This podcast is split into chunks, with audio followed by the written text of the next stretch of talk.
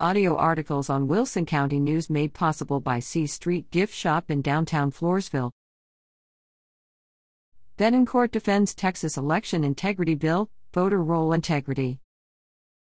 In response to a ruling by a federal judge earlier this month against Senate Bill 1111 regarding how a voter's residence is defined in the Election Code, State Senator Paul Bettencourt, the primary author of the bill, said Senate Bill 1111 is common sense election law, and I am genuinely disappointed in the ruling. I believe the Attorney General will appeal this decision to the Fifth Circuit Court of Appeals.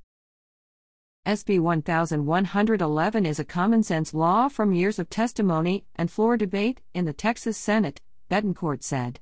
In Harris County, anywhere from 5,000 to 8,000 voters are registered at private P.O. boxes as their physical address and mailing address. SB 1111 stops the use of impossible addresses for voter registration purposes, with a few exceptions. There is no one that can live inside a P.O. box. However, the plaintiffs sued their hand-picked county elections departments, so the Attorney General had to intervene as the state of Texas was not a defendant.